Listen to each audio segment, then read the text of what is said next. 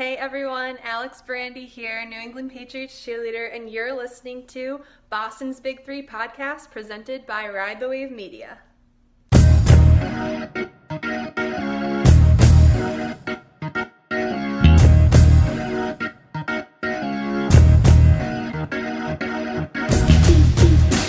All right, everybody, welcome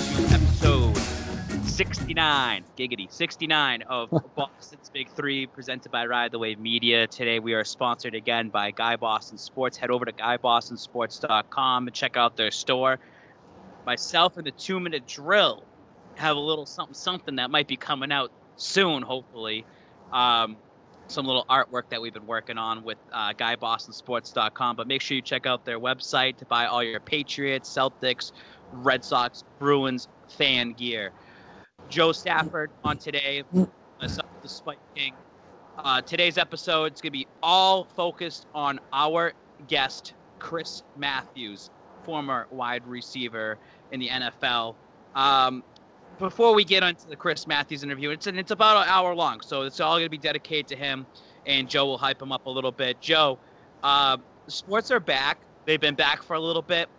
Uh, it doesn't feel like it still because Boston sports isn't back yet. It's not. Red Sox absolutely stink. You, you know they're not going to go anywhere. They might not even win 15 games this season.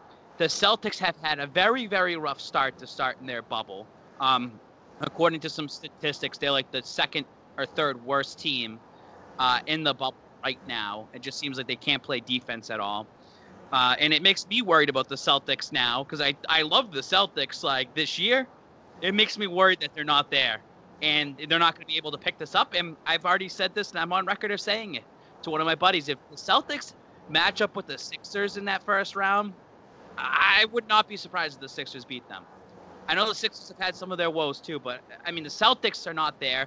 The Bruins don't look like the same team they were. It almost feels like this break did not help these Boston. Teams. Well, I was about to say the number one thing that hurt uh, teams going into this was momentum. Like the season goes off for any sport, no matter what. It's football, basketball, baseball. It all runs on momentum, on runs. If you're getting hot, you're getting cold going into the playoffs. The Bruins were the best team in hockey, the only team in hockey to score over 100 points in that season. And then they go into the bubble, you know, favored to be the Stanley Cup champions, and now they blow. Like the, the, game tomorrow, we're actually recording on Wednesday the 5th right now. Tomorrow is a game between Philadelphia and Washington. Depending on that game, we might be the fourth seed. They're the lowest ranked divisional winner when we should have been the number one seed regardless if this thing didn't happen. So it's just very disappointing and frustrating. And your point to the Celtics, I agree with you.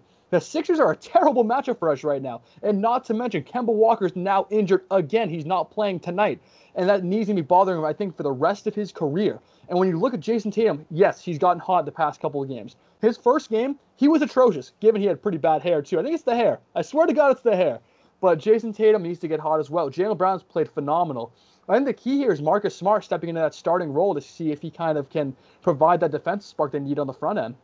And then when we look at the football terms with the New England Patriots, they've just finally hit the practice field. They're just kind of doing walkthroughs, nothing crazy. And it hurts me to see that you have down in Tampa Bay, you got Tom Brady just throwing to everybody. They got all these highlights ready to go. And they have just been kind of dragging their feet with the New England Patriots. And it's because of the COVID testing. And they're trying to take this very serious.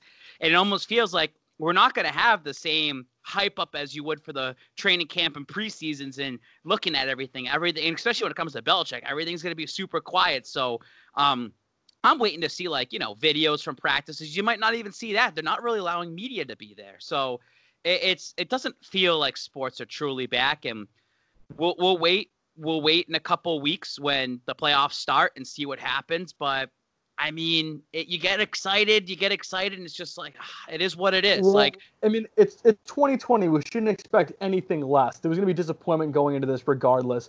And, and obviously, the Patriots have been hit hardest by the COVID opt-out clause that was discussed between the NFL and the NFLPA. We've had, I think, eight people uh, opt out already, and not to mention, it's like high-profile guys. Dont'a Hightower, the leader of that defense, has opted out.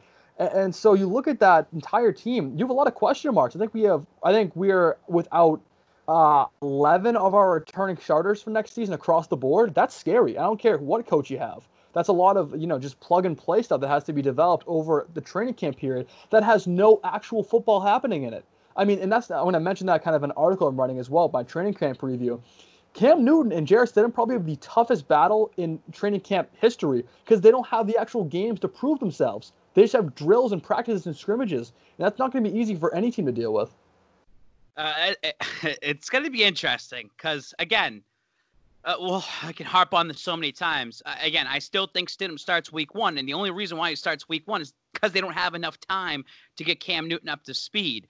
And uh, I mean, again, it's not about one's better than the other. It's about they're going to have to work very equally this season. And it'll be interesting. You're, they're going to both be thrown out there.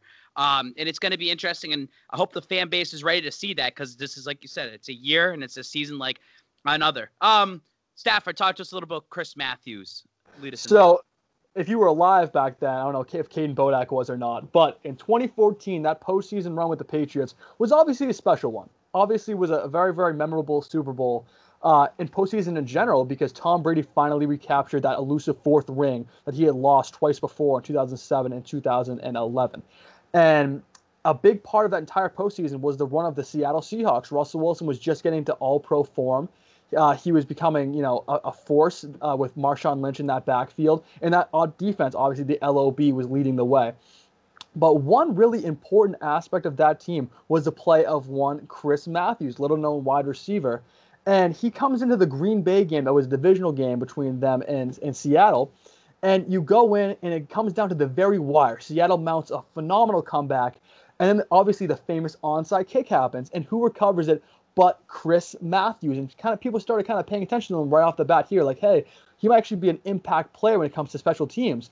And then the Super Bowl happens. The Seattle Seahawks are stalling on offense in the second quarter. He comes in and absolutely mosses Kyle Arrington. And he gets a whole attention based on that. He scores a touchdown. He ends up with four catches for 106 yards and a touchdown and really puts the entire league on notice. And, and obviously, it's very uh, you know, that was a very impactful moment for the Patriots fans because we thought we were going to lose that Super Bowl the entire time. And so this interview was very special. Chris, again, thank you for coming on the show. He's a great guy. He actually put my mix on his story, no big deal or anything. But Chris, exactly, swish. But Chris Matthews, great interview. We talked about his career uh, with Seattle, talked about the Super Bowl, obviously the onside kick, what went through his head. A lot of interesting little tidbits from there, especially what he says about Seattle's handling of the interception and the reaction afterwards, or actually their non-reaction afterwards. So pay attention to that uh, during the interview. But Chris, thank you so much for coming on again. We actually hope we're going to have him on soon. We have you know some announcements going on with that pretty soon. We'll keep you updated. But besides that, enjoy the interview. Here you go, Chris Matthews. And welcome back to Boston's Big Three. Yet another interview coming your way with none other than Super Bowl hero Chris Matthews, former Seattle Seahawk, former Cleveland Brown, former Baltimore Raven. Chris, thank you for coming on the show. Yeah, thank you, man. Thanks for having me on. How are you doing? I'm doing great. How are you doing? I'm doing great, man. Just uh, living the father life. Yeah, I could hear that in the background. How old's your daughter? She's two, going on three. Oh, well, congratulations.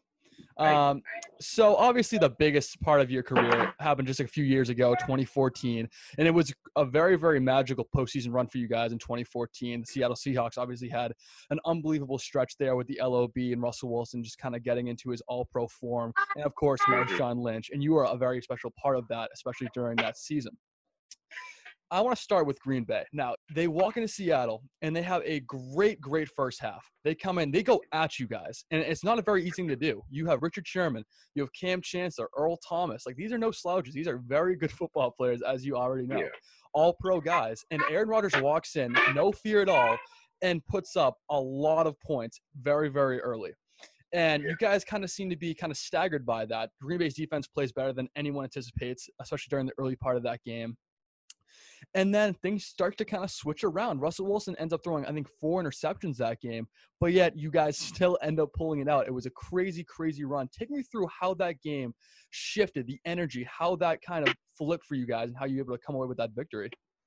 Well, I think that's just a testament to uh, Green Bay's uh, organization. You know, they're they're they're a great team. They're a great organization. They came in ready to play. Uh, as far as on our end, I believe that we were we were there. We were ready to play. We just, you know, didn't have the upper hand at that time. You know, they came in, like you said, ready to play, and we did too. But you know, you could just tell that it was just a little bit, you know, just a little bit different. We had to kind of shake off the rest, I guess. Yeah, hundred percent. And then Russell Wilson. Now, obviously, he's always been a very composed leader, a very, very sharp guy, and a very good leader in general. And coming from his perspective, he knows he messed up during that game. He, it's, it's, no secret. I think he took responsibility for that uh, after the game and during the game. I'm sure. What was his mentality like after throwing those last couple interceptions and then starting to turn that team around uh, towards the end of that game? Well, I've never seen Russell Wilson at a down point in his life as far as I've, you know, as long as I've known him. Uh, every time he comes in, whether he throws one pick, five picks, or no picks, he's coming in the second half and he's fired up, ready to go, ready to get back out there the second half. You know, he's, you know, building up that confidence in himself. And when others, when other people see that, you know, say that you do throw four picks and people see that he's still fired up, it's just a, you know, that, that resonates, you know, with the locker room. And um, everybody felt that and you know people, you know, were out there talking shit and, you know, doing their thing. But, you know, at the end of the day, they knew that, you know, Russell's going to come out and play. Exactly. No, 100% agree with you there.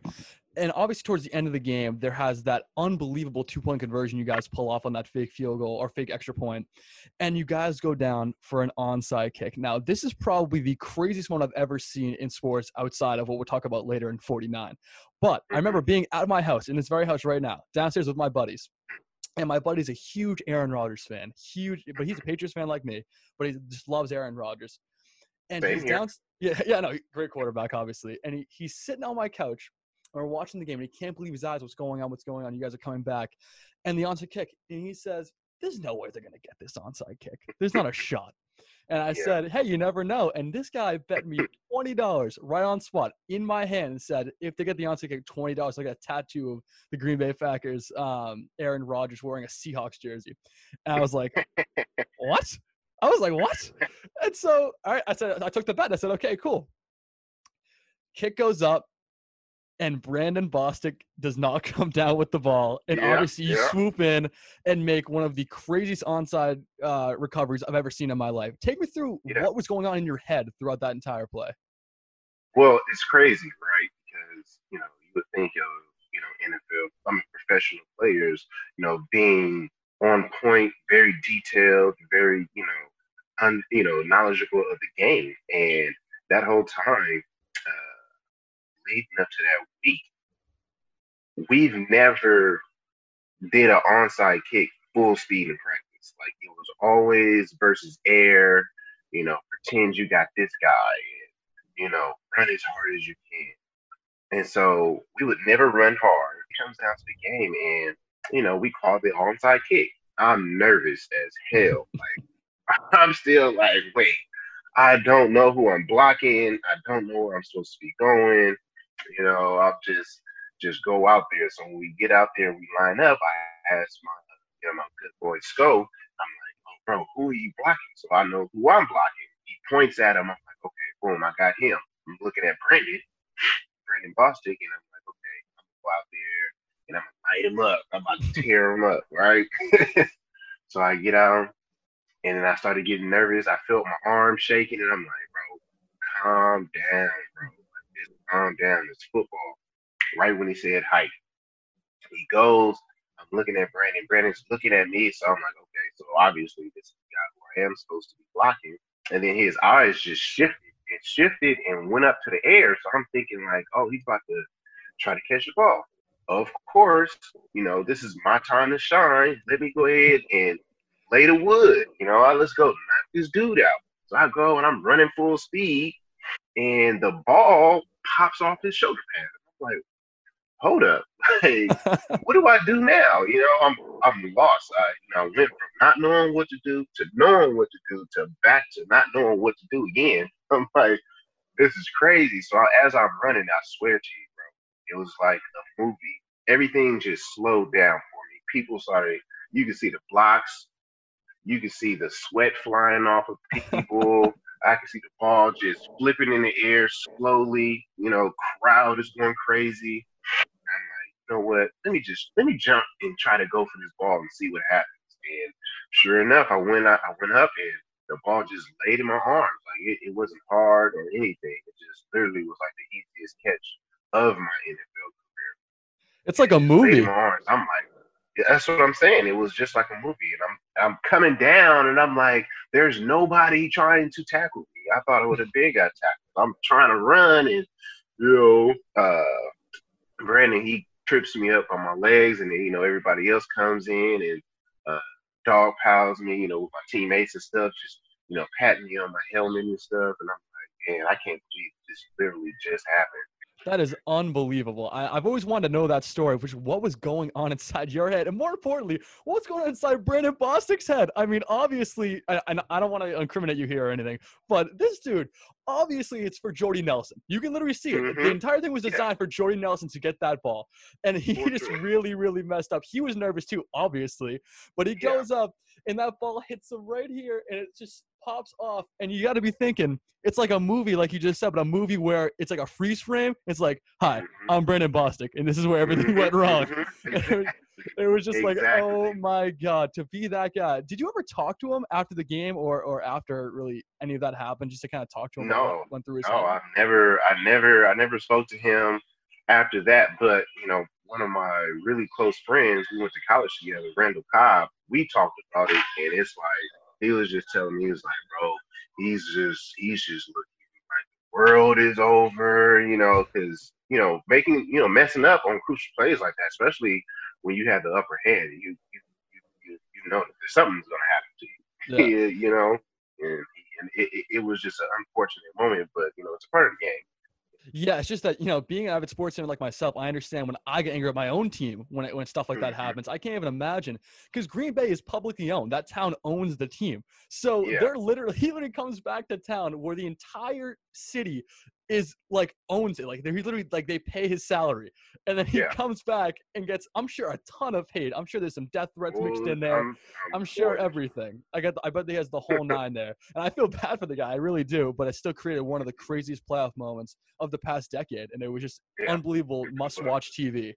And then obviously you see in the in the overtime period where Russell Wilson just tosses an absolute bomb and they score that last second touchdown uh, to win that game and to go to the Super Bowl. And it was just that was a crazy, crazy game, and I'll never forget that yeah, one. That, that that that right there was an audible right there. That play where he threw the bomb.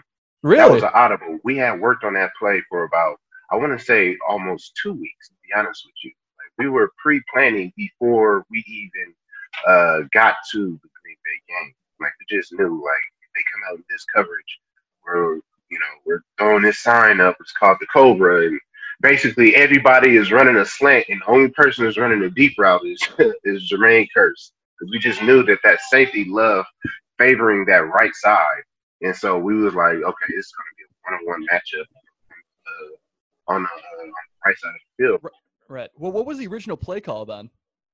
Do you remember? I think it was like a run. I think it was like a run play, to be honest with you. Oh, really? So you guys just really just said fuck it, and you kind of just tossed it. To yeah no, it was it was definitely like a everybody on the sideline was, you know, that was on offense knew what was going on because we seen the coverage and everybody called it. Oh, cover, cover, cover. You know, we trying to yell it out, you know, yeah. making sure Russell knew it and he's like looking around, keeping it cool, throws up the sign, everybody moves in position, and then, you know, it, it up from there.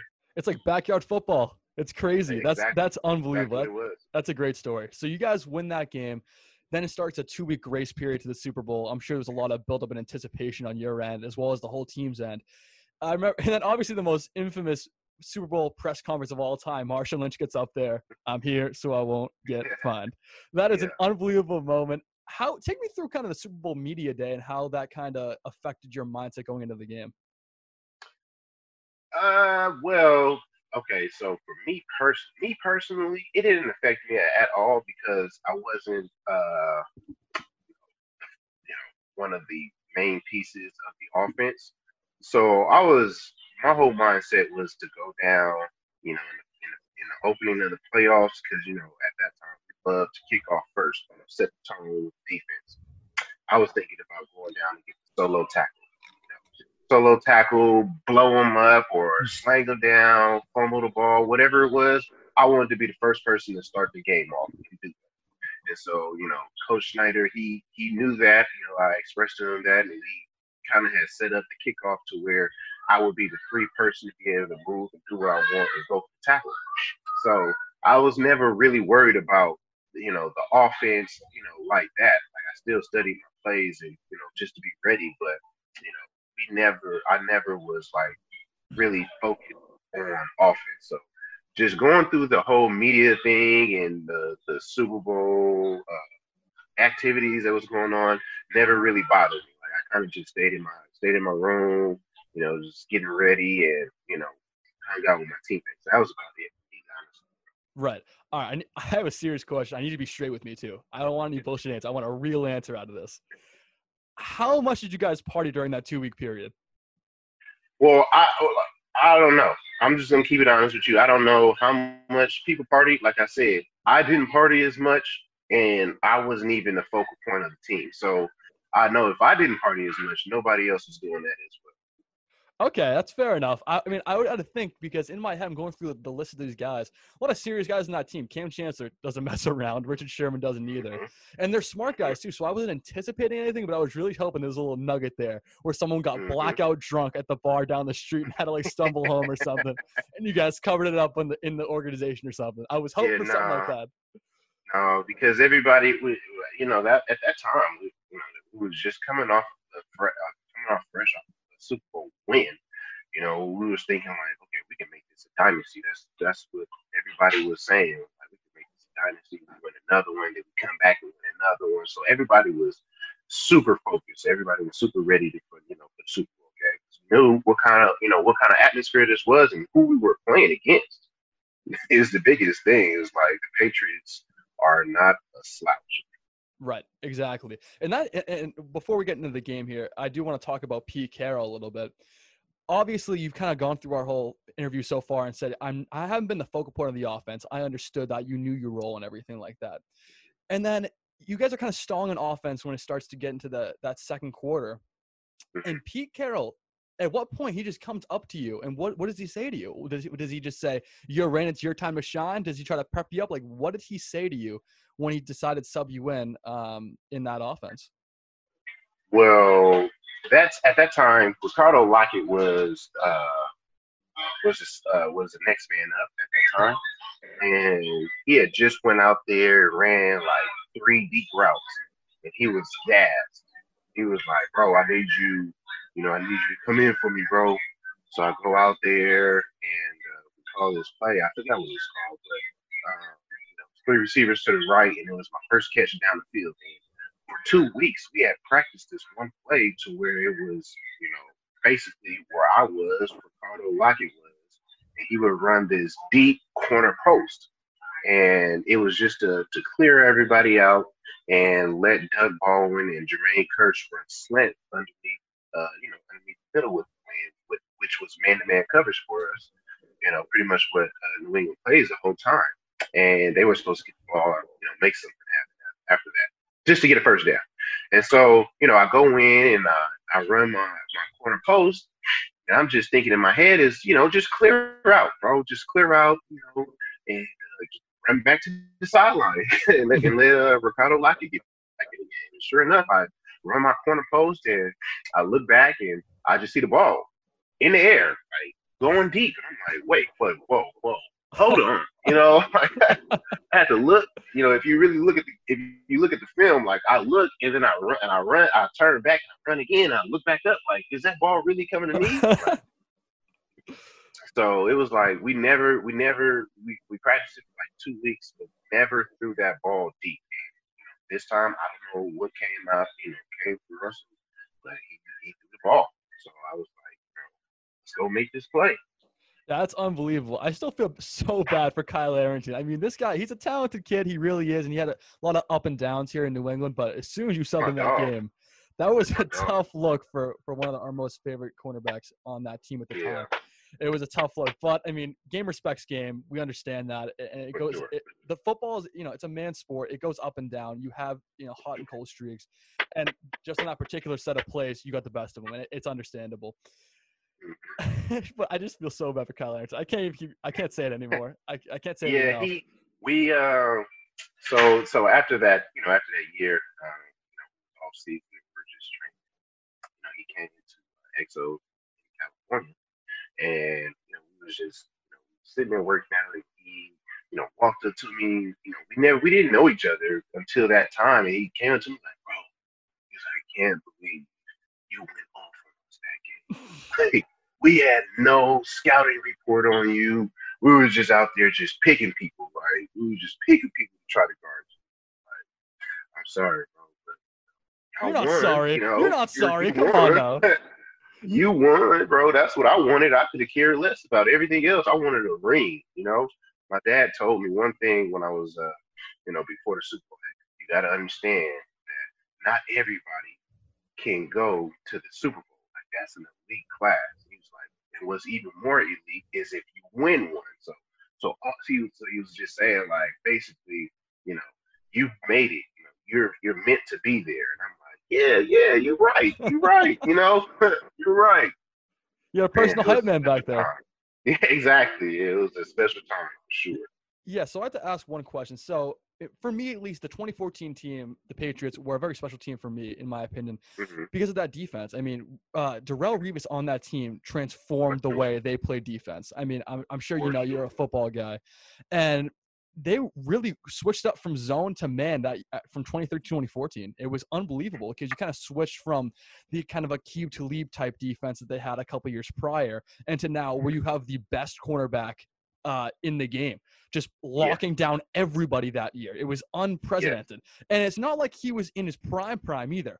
On the Jets, it was a whole different ball game, like It different ball game. matter. It doesn't matter. Darrelle Revis is Revis is, Darrelle that Revis. dude. He is that dude. Yeah. And Revis Island dominated that entire season. yeah. What was your uh, prerogative, I guess, in that locker room when you're kind of dissecting, hey, what are we going to do to try to beat these guys? I mean, they have what we like to call in New England uh, the Island of Doom. As opposed to the Legion of Boom, you have Darrelle Revis, Patrick Chung, Devin McCourty, Brandon Browner, who was a very underrated part of that team, and obviously you have close connections with him. He was on the Seahawks the year mm-hmm. before.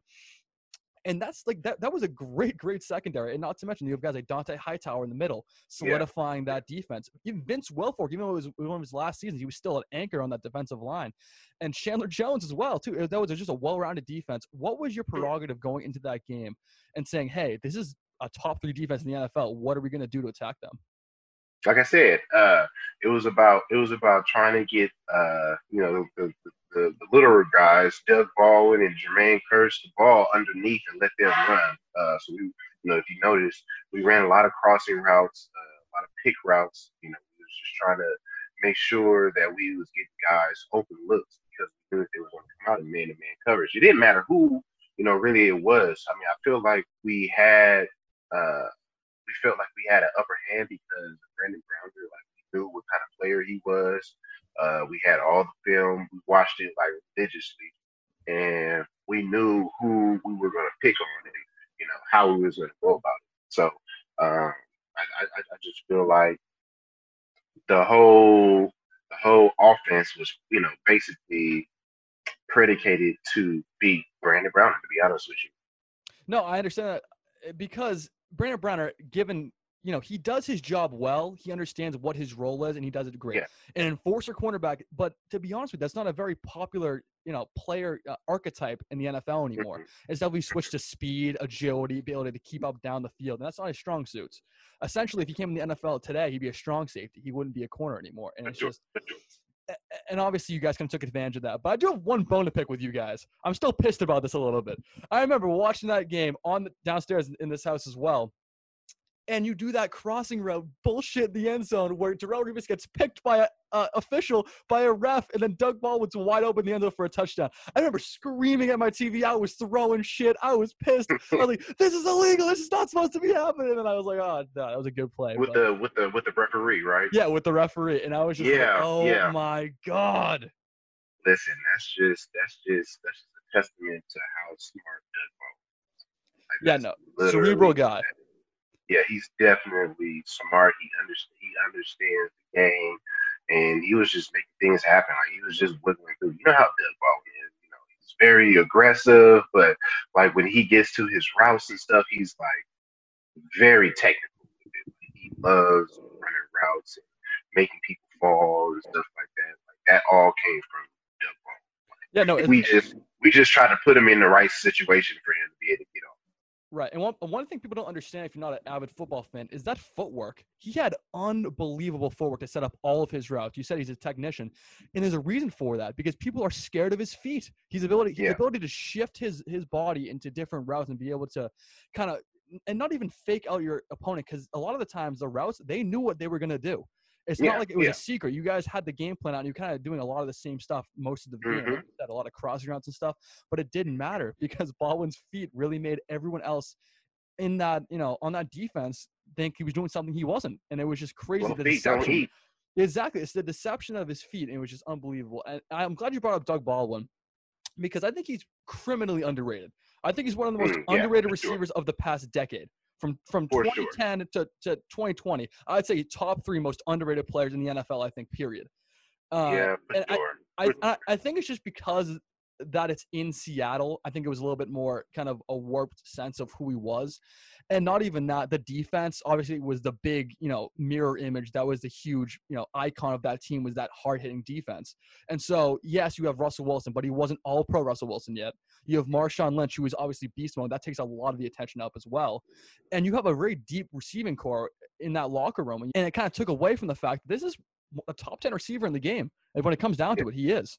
And so it, it No. was that's exactly that's exactly what it is. But you know, uh, you know, Seattle is a run first team. So Right. the fact that the fact that we have a Hall of Fame, you know, running back, and then you're talking about a potential Hall of Fame quarterback, they both can run. You know, that's that's that's pretty hard. You know, it was a lot of there was a lot of days where we were like, where you know, we ran the ball when we really should have threw the ball. You know, Mhm. it, it was a lot of those days, but you know, Doug Baldwin, like you know, Doug Baldwin has always been a professional. I will be remiss if we don't talk about this. It's going to be painful, but I need you to go with me here.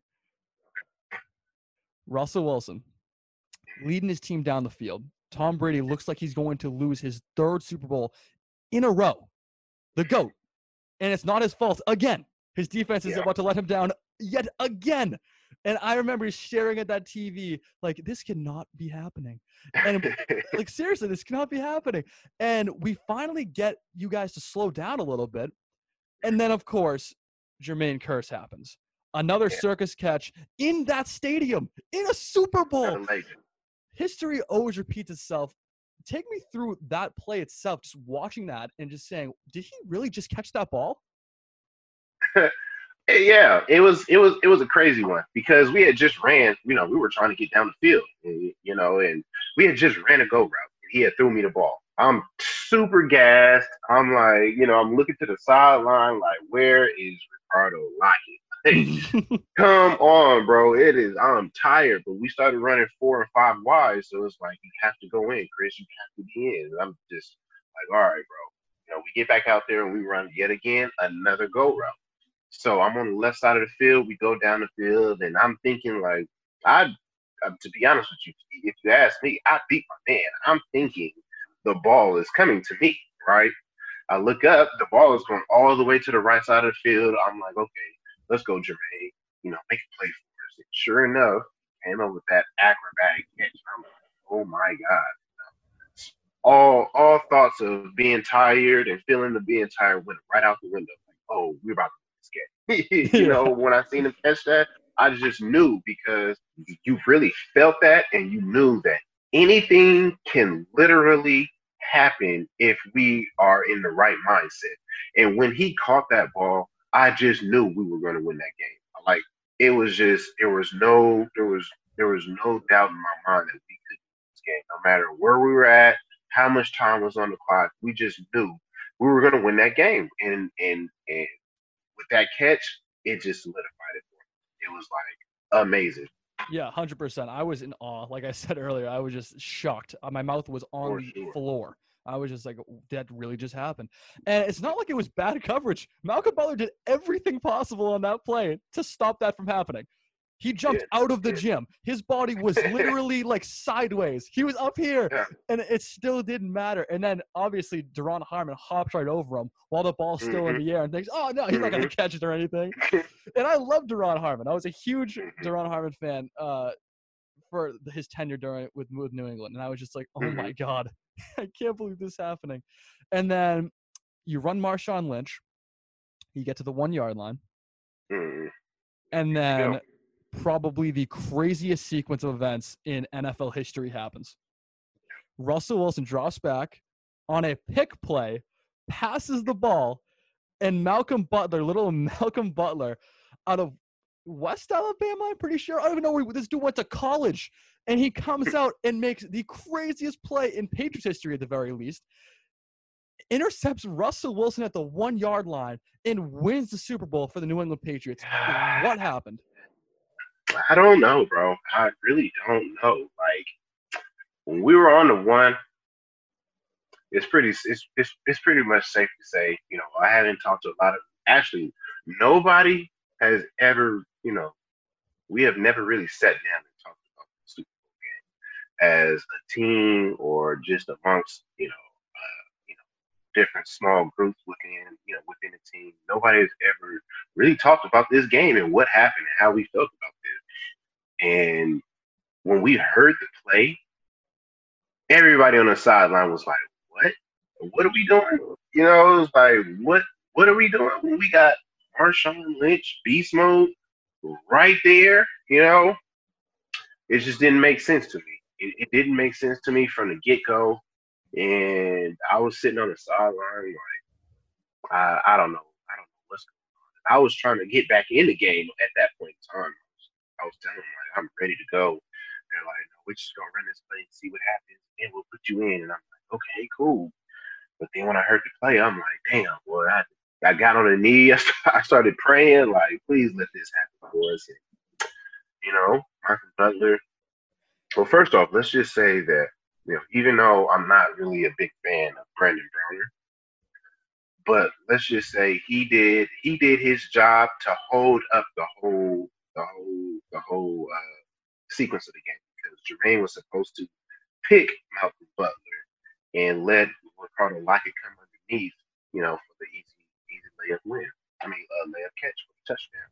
But you know, of course, you know Brandon Browner is so big and so strong. He kind of you know pushed him too far out the way to where he couldn't get to Malcolm, and Malcolm just you know, as DP, you know, I feel like they work on that stuff. That W, Yeah. that W ladder.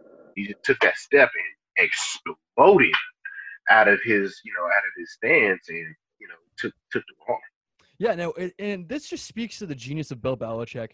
They practiced that exact play in practice uh, the week Mhm. before Super Bowl. There's literally footage I've seen where it's the exact same play, the same pick play. Every route is the exact same. It's unbelievable that he actually had that play practice precisely for the situation. And the, the funny thing is, Malcolm Butler didn't do a good job in practice on that route. They scored a touchdown in practice on that route. He went Mm. underneath. He went he went around the pick. He didn't jump in front of it. Wish, wish I wish you would have done that in the game. Yeah, I mean, wishful thinking, but yeah. Um, and Ricardo Lockette gets it. If he was still tired, and I'm assuming you would have been in the game if he was been tired for that exact Mhm. play. And I gotta ask, do you think it would have made a difference? Do you think you would have caught in that ball if you were in the I for game? sure would have caught the ball. I would have for sure caught the ball. But but the thing is, but the thing is, is that me, me and Ricardo Lockette are two different players. You know, Right.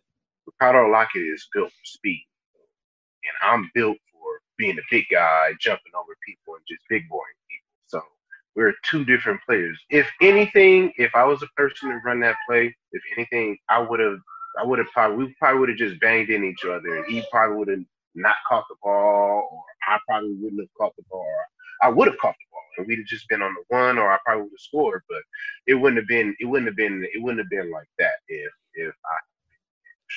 Yeah, and it begs the question why they had Lockette in that situation in the first place. Because yes, he's a very talented football player. You can't deny it. But like you said, he's built for speed, and you're 6'5", 235 pounds. Like, yeah, and- well, you got to think about this as well.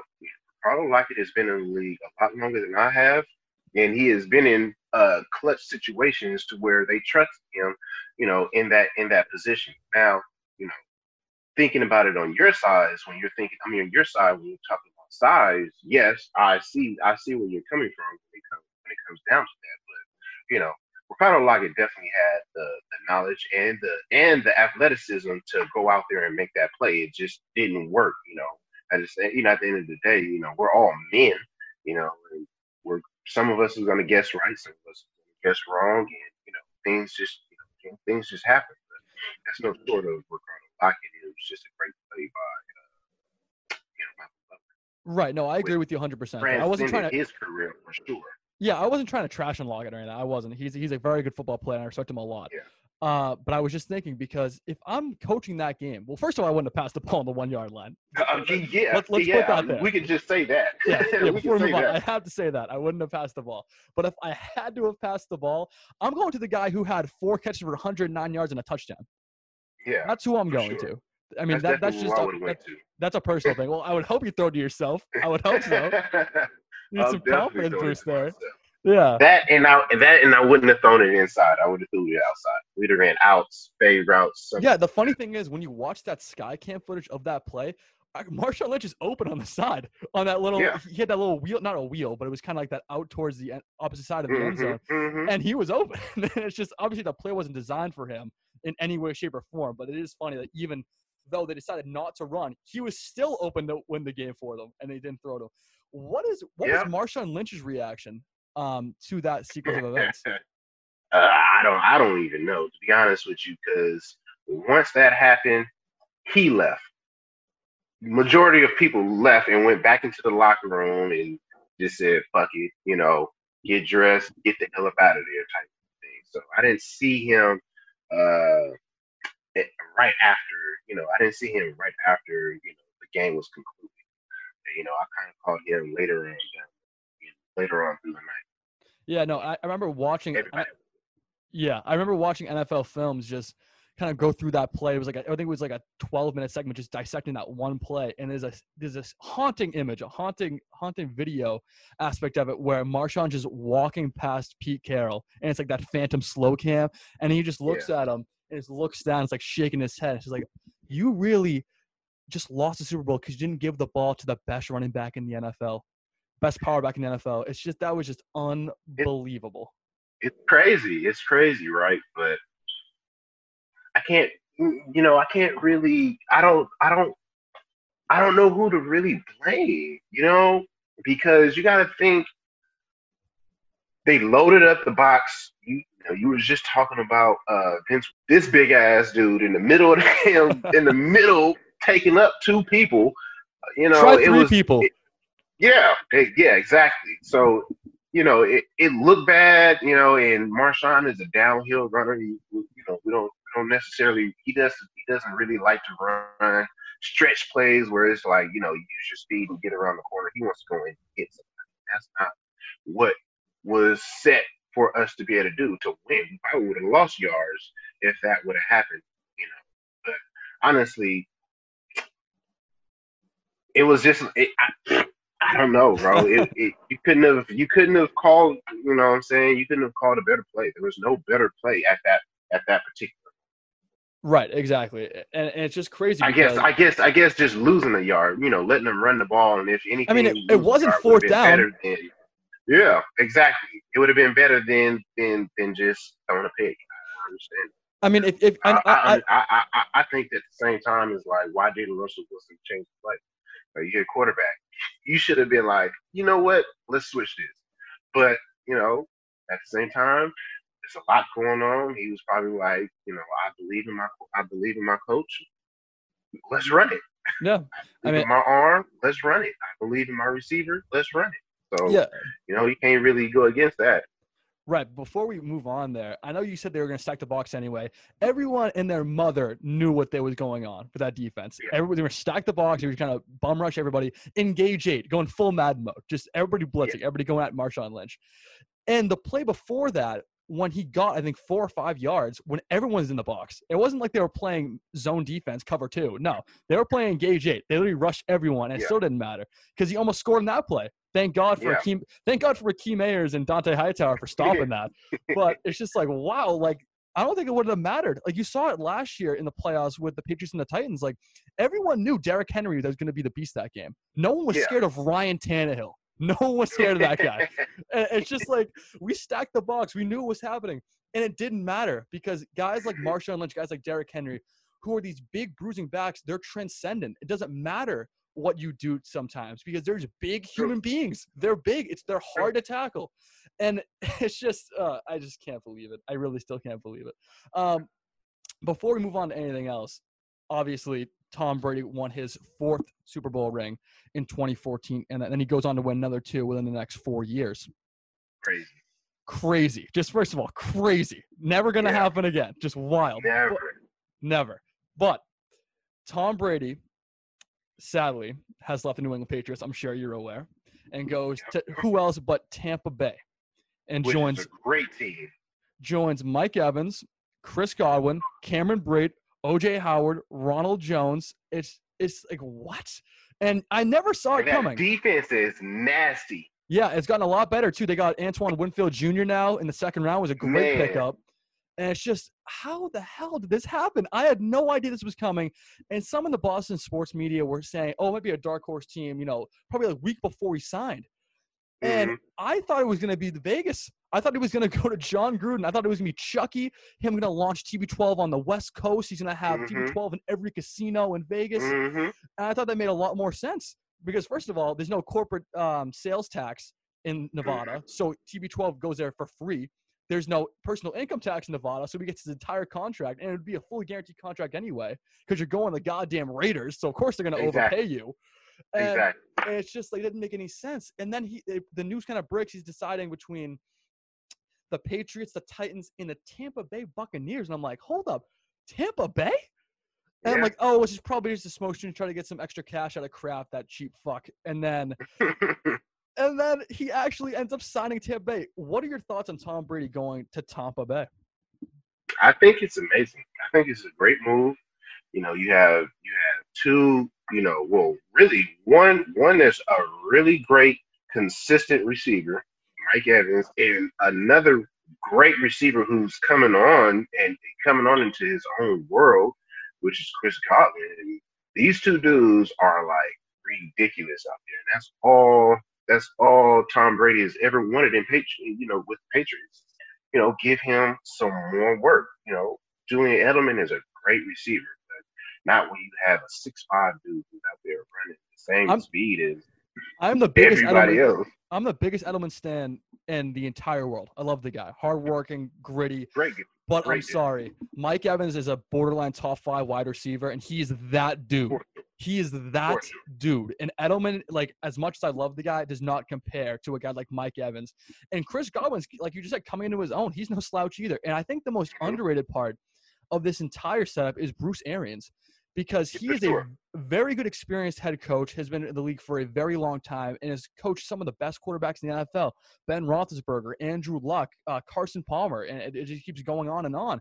And he specializes in QBs, and you're getting the greatest quarterback of all time and pairing him with one of the best brains in the NFL. It just makes too much sense. best quarterback coach ever.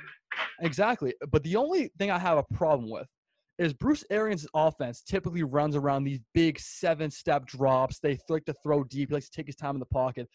And last year, watching Tom Brady, he was not comfortable in that pocket. Whether that was because receivers weren't uh, getting open like they should be, which they weren't, to be fair, and he was missing his starting center, which was a huge uh, problem with our offense the entire season.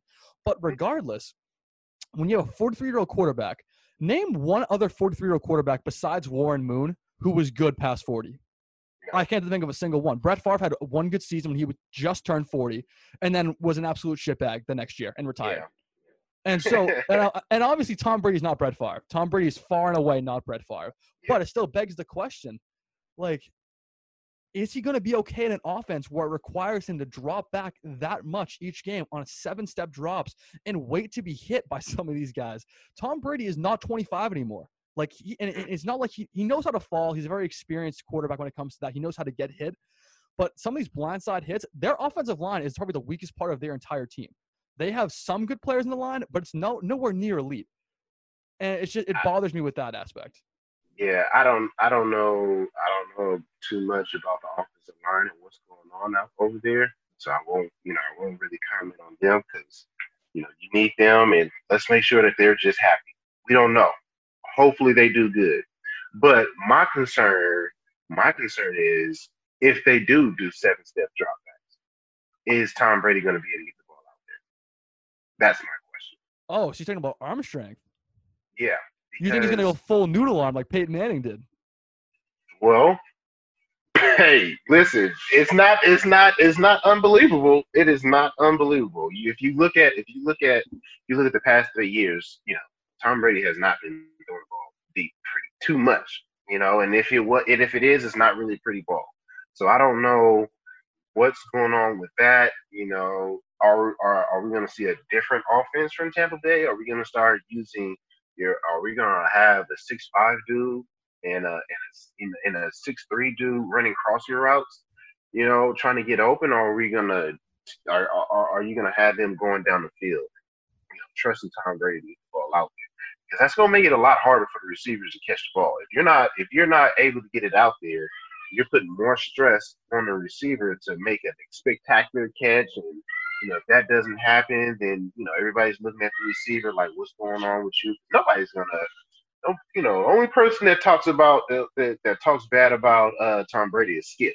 So everybody else, everybody else is going to be on the receivers, and I'm on the receiver side first off, because if you're if you're not able to get the ball out there, I know what it feels like to to have to try to make a spectacular catch when you're not throwing the ball where it needs to be, and you're the one getting blamed for it because you're not catching. Right, super frustrating. Yeah. Like I said, if you give Tom Brady this team four years ago, I'm willing to bet my entire That's mortgage. nasty. I'm I'm Yeah. I literally a mortgage to Yeah. win Super Bowl. I would no problem Yeah. putting that bet down. But like you said, arm Armstead might be a question. These quarterbacks, who's not even like Tom Brady, is not built his brand on throwing deep. That's not what he did. No. He built it on quick release, knowing the play Mhm. before anybody else, through quick threes, even some quick fives. But outside of 2007, he doesn't throw deep. He doesn't. Hey, so- method. Exactly. Hey, it works. It does work. It works. It works. I have a I have a hot take about that though. For the Buccaneers this year, I think Chris Godwin outperforms Mike Evans for that very reason. Because I Godwin because Godwin has those nice slant routes, those nice out routes, those Mhm. nice routes that Tom Brady loves to throw to. And I Mhm. obviously I think Mike Evans is a much more talented receiver at this point in his career.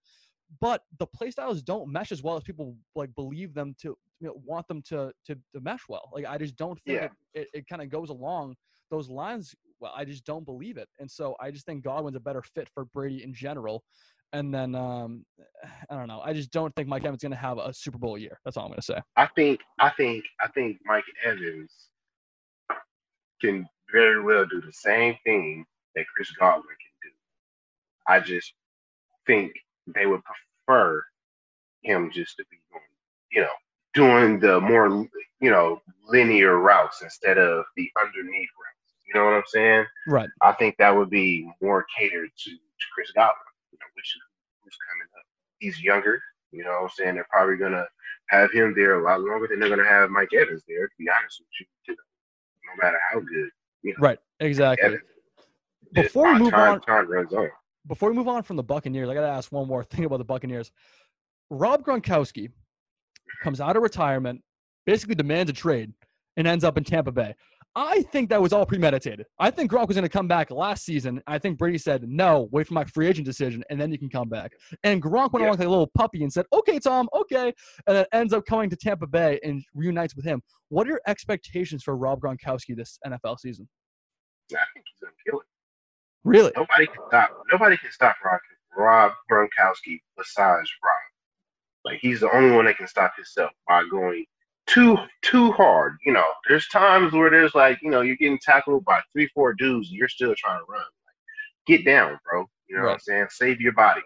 You wouldn't probably wouldn't be in this situation that he was in with all these injuries and stuff like that if he just got down. But at the same time, you can't really say that because you know that's what made him who he is. You know, so it's like, you know, damn if you do, damn if you don't type situation. No, it's, I compare it to Eddie George kind of, where it's just like you're Yeah. you're there for a good Okay, time, not a long that. time. Where Yeah, you just you play your play style, you live your career the way you want to, and Yeah. you play as hard as you can. And maybe you don't last 20 years like Tom Brady does, but you Mhm. make your your your imprint in the NFL, and you end up going to the Hall of Fame, which I think both him and Gronk will be there uh, next to each other someday. Sure.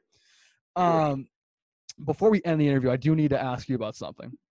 So the New England Patriots obviously don't have Tom Brady anymore. Jarrett Stidham, little known second year quarterback, was expected to start for the entire offseason. And then breaking news headline comes up former MVP, former Carolina Panther, Cam Newton, after about 80 something days of being unemployed, which is ridiculous. Joe Flacco got signed before Cam Newton did. Like, what, what the hell's going on? But anyway, Hey, man, I don't, I don't know. Joe Flacco's my guy. I don't know nothing about that. That's my guy right there. Uh, I know, I know, but you understand my point. Anyway, Cam Newton comes in, and the entire Boston media market goes, "Cam Newton's the heir apparent. He's gonna come back, comeback player of the year. We're getting seven this year." And I had a theory we were gonna sign him for a very, very long time, for a, a few weeks before, and I said, "Hey." Cam Newton's coming to New England. I don't know what you're talking about. Like he's coming to New England. Bill Belichick. This is a classic Belichick move. Yeah, signing the guy, signing the former star that nobody else wants anymore. It's like Mhm. Rodney Harrison again. Essentially, that's what that's the Mhm. same situation. Maybe if it's the same result, that waits to be seen. But do you think Cam Newton's the automatic starter in New England? Yes.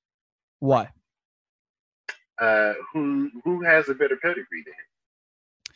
I, I mean, I wouldn't argue pedigree. I would just argue because of the whole COVID nineteen situation. Where, you know, there's been a Don't prevention of.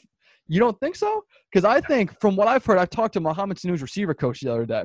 Where we had an interview with him a while ago, and he's worked with both Cam and Stidham closely for the past uh, month and a half or so. With Stidham even longer, and he says he loves Cam's energy. It's it's magnetic, and he takes control of the game. Right? And he talks about Stidham.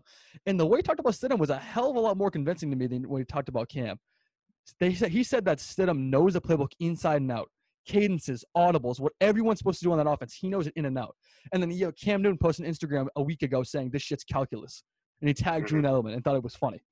And I just think that Jarrett Stidham has a leg up in that regard because he's been in that building, he's been in that locker room. He's learned from Tom Brady, who ran the system to perfection for 20 years. And so if a guy like Stidham has that playbook down already and has respect of his teammates and has and throws a great ball, which I think he does, there's a reason why he was, you know, being pre- prepped as the as the heir apparent. And guys like the McCourty brothers and Stephon Gilmore have gushed about the guy saying, We our defense was better last year because we competed against Stiddy in practice, because he actually gave us a run for our money in those scout team drills and everything. So for me personally, I think it's an open competition. And I just don't like the narrative that Cam Newton's automatically the starter because he's an MVP that won five years ago. Do you understand what I'm saying? Yeah, I I can I, I hear you. I hear where you're coming from. But my thing is is man, my thing is is is that just because you know it doesn't mean that you can Right. You know, a lot of people, a lot of backup quarterbacks probably know the offense, the ins and outs of it, way more than the starting quarterback because they just feel like that will give them that much more of an edge to get out there, which it might in some cases. But if you think about it, you know, rest in peace, Tarvaris Jackson. Tarvaris Jackson knew that Seattle's playbook hands down because he ran that uh, with the Vikings. Right. But you still have Russell Wilson out there. hmm No, I understand that too. It's it's a hard You know? situation. I don't think it's a very easy uh, thing to look at and say, "Hey, this guy's going to start because of this." Like, no one knows what Bill Belichick's doing. Nobody. He's he, Yeah. he's his own guy. He's his own mastermind. We're not going to know anything until Bill Belichick comes out explicitly and says, "Hey, either Cam's our guy or Stidham's our guy." So I don't want to speculate too much, but I we're to wait for Bill Belichick's announcement. Before For close- sure. But Yeah. but but I I was definitely I was definitely thinking the same way you were thinking. Uh, and I didn't know much about Stidham, but I was just telling, you know, a lot of my close friends, I was like, you know, they probably just signing Cam just to, you know, just to push the next quarterback that they already have in the pocket that's ready. I mean, you know, that's waiting to, you know, to get his time. But then when I go and I look up the stats for Cam and I start watching the games again, it's like, but this guy right here is just different, you know, and you need that that that that spark from your team, especially who's a big piece like Tom Brady. You need somebody who's going to be able to come in there and take control of that, take control of that team, and and put him on their back. I mean, put him on their on, on his back and, and keep pushing. And I think Cam is the perfect player. yeah, fair enough. I mean, that's a good argument too. It's hard to argue against Although Cam I Newton's really, talent. I really wish, I really wish he would have went to the Chargers instead of New England. Yeah, I, I feel so bad for Tyrod Taylor because it's going to be Cleveland 2.0 again. He's going to play five Yeah. games and then Herbert's going to come in, and it's, it's it's it's sad that I already know that's going to happen because I'm actually a big Tyrod Taylor guy. When he was in Buffalo, like he was a very efficient quarterback. Was he a superstar? Legit. No, but he was a very good. He ran that system to perfection with Shady McCoy up there. I think that was a great system yeah. they, they ran. It, it, he was. He's not a superstar because they never give him the full credit that he you know that he deserves or allows him to go out there and do what he does. yeah, know? if, you put Tyrod Taylor on this Buffalo Bills team now, and you have the same LeSean McCoy you did, if he was still on that team as well, they're still they're going to win 11 games probably. I mean that would like it's just Stefon Diggs like give me a break. Like it should that'd be a great offense. Before we close the interview, I want to get a little serious here. Obviously, we've had a lot of social unrest in the country lately. Black Lives Matter is more prevalent than ever uh, our president has been I don't want to get political, but he's been kind of up and down when it comes to these issues. What are your thoughts on the Black Lives Matter movement when it comes to the NFL, their plans to kneel, and their plans to affect change from their platform?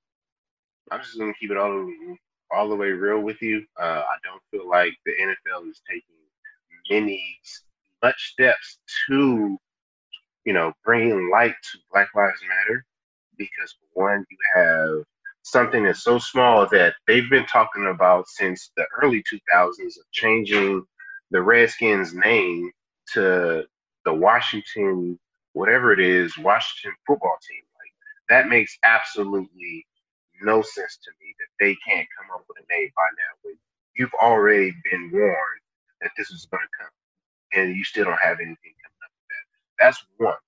Now for two, when it comes down to Black Lives Matter, I for sure, especially with the track record that they have, that the NFL has, that it's not gonna there's there's there's not gonna be anything that's going to bring light to the attention. What's gonna have to happen is more of the star players in the NFL is gonna have to keep on speaking up like they did the last time with the commercial and force some change. Like we really have to have our play, our, our leaders, Tom Brady, uh, Drew Brees, Aaron Rodgers, Russell Wilson, because you know the NFL is just a quarterback star driven league.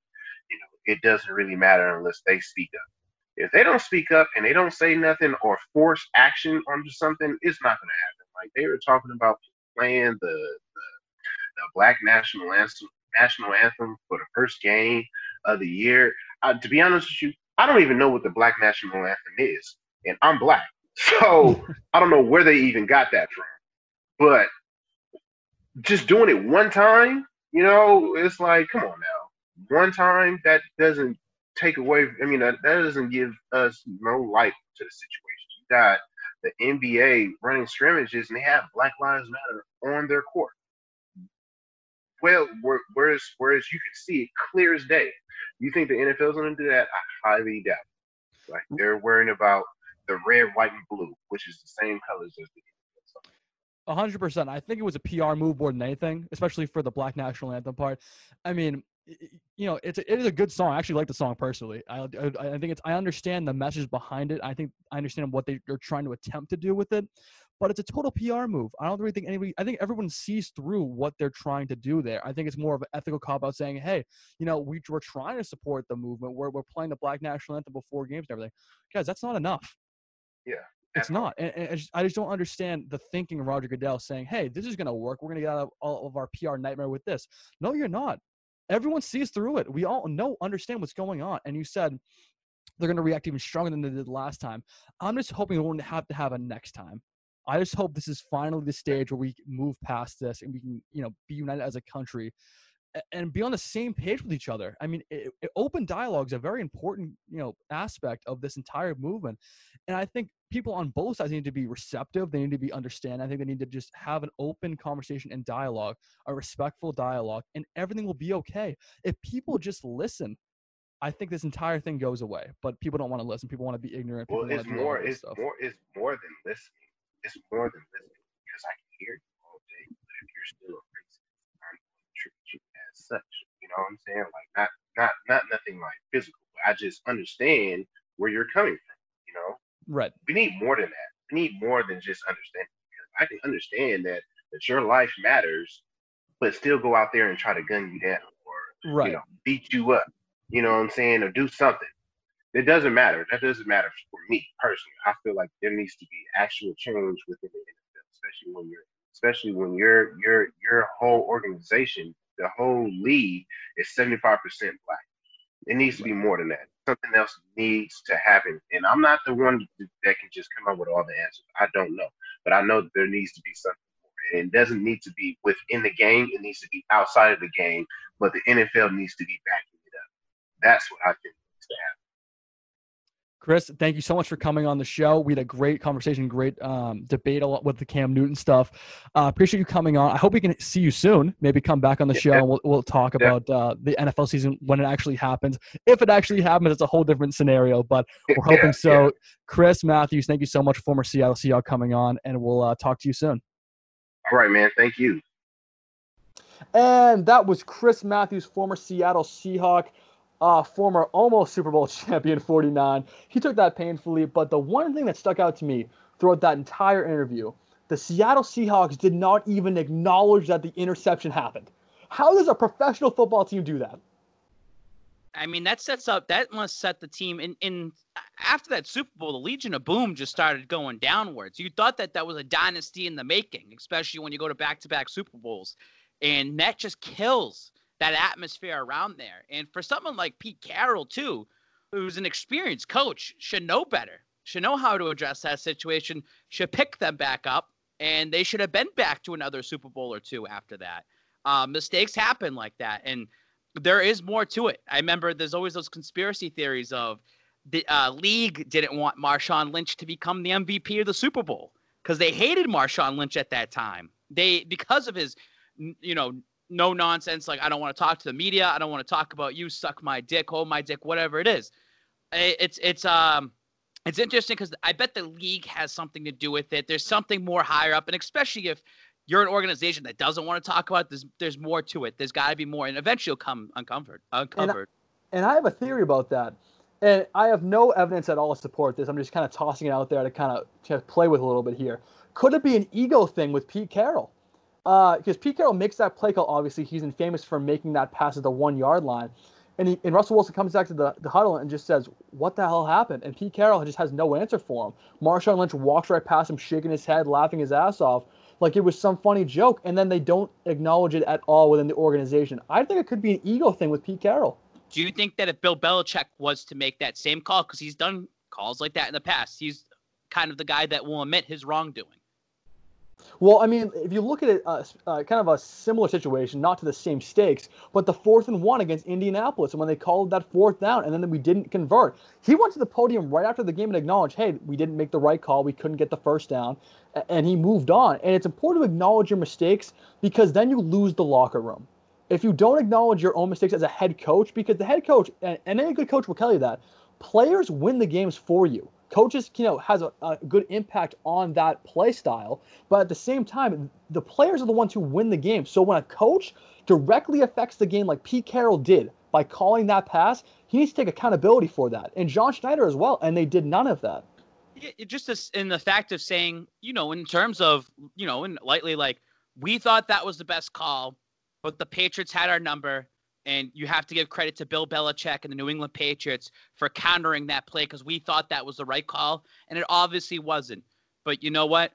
This is a learning. Th- this is the learning. This is a mistake that we learned from, and we will be back here. If you just say something very simple like that at the podium, you know it, you're going to get made fun of. Yes, but at the same time, it's going to be accepted. Like, hey, hat tip to the New England Patriots. They they read our play. They they knew it. Right, and, and, uh, and, not even the media aspect. How about the locker room? Yeah. Like after the game, say something. Yes, I know morale's low, but that's the most important time to say something when your your team is in in, in defeat and in this huge you know pit of emotions. You should be able to say something as the leader of that franchise. You can't discredit. You can't discredit the work that we put in to get here. Back to back years, how hard it is and you got to pick them back up and say, let's do it again for Super Bowl 50. And, and it just it seems like the Seattle team has never been the same since. They're always a playoff contender. They're always kind of somewhat there.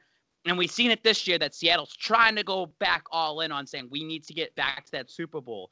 Um, it reminds me of like kind of like Matt Ryan and the Atlanta Falcons. And I'm wondering about the accountability there. And I think they lost the locker room as well too, with a lot of coaching mistakes that happened to have that big of a lead, 28 to three.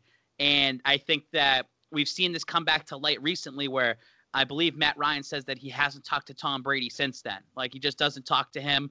Um, and um, you've lost that entire locker room. It's almost like you have to start over again. It's like, how the fuck do we blow this? And, and, and, ironically, the head coach of the Falcons is Dan Quinn, Seattle born and bred. He he created the LOB. So is it a Seattle thing? Is it a Pete Carroll tr- coaching tree thing? Like we don't know, but that is an interesting coincidence. Yeah. Uh, final thoughts for you, Joe Stafford. Chris Matthews again, thanks for coming on the show. That was a phenomenal interview, I thought, an hour long. Originally, the segment was supposed to be 20 minutes, and we just kind of flowed so well, ended up being an hour. And obviously, we were both animated during it, and he, we had a great time recording. Like I said earlier before the interview started, we might have actually have him on again uh, towards the end of August, and maybe actually during the season. I still have to talk to him about some logistics and stuff, but stay tuned on that announcement. But thank you again, Chris, and we'll see you soon my final thought is Boston's Big Three. If you are listening and you made it this far all the way to the end, I uh, just want to hype up some stuff, man. I am personally going to be taking some time off because I have the Twins coming in like two weeks from now. So starting on Sunday, August 16th, I'll probably be nowhere to be found for a little bit. Then I have back surgery after that, and I'm hoping that we'll have something special set up for that, um, live at the uh, live in the hospital. But other than that, you know, for Boston's Big Three, we have some great guests coming uh, forward. Uh, hopefully, the next one, episode 70, will be Marlon Webb, who's an internet sensation from, you might know him from Vine. He's on TikTok, Instagram. I've actually had people who came out to me and said, I can't wait to listen to that. That's an hour long interview as well.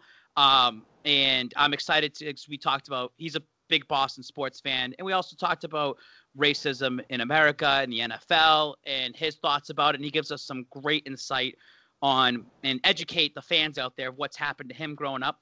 Joe Stafford, Jay the Pats fan, and Emma have interviewed Chris Gronkowski. So we have Chris Gronkowski coming on the show eventually. That interview will drop. It's about 35 minutes long.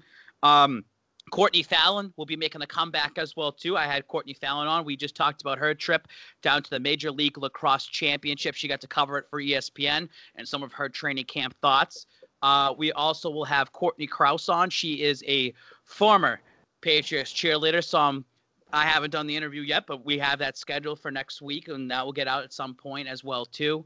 And uh, I feel like I have one more in my mind. Oh, and we have Julia from Outfield and End Zone. So outfield at endzones.com. She's done something where she's starting to get to travel around a little bit. We get through her history of going to see different stadiums. We did about a half an hour interview. It was, it was interesting. A lot of people out there haven't been able to travel that love sports. We're trying to give you some of her insight and my insight as well too of different places we've been to. So Boston's big threes. We're stocking up these interviews. We're we're doing a great job it would be good to have some of these individuals like Chris Matthews come back, like TJ Houshmandzadeh might have to hit him up and say, "Hey, what's going on?"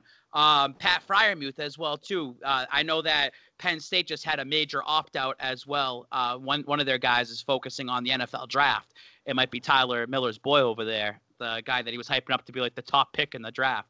Um, it'd be interesting. We have we have some great guests coming forward. Boston's Big Three will keep rolling through this, and uh, we appreciate you guys listening. Make sure you subscribe to us on YouTube as well, Apple, Spotify, whatever you're listening to. We thank you so much. Make sure you leave a comment, review, whatever you can. Let's keep doing this. We appreciate it, guys.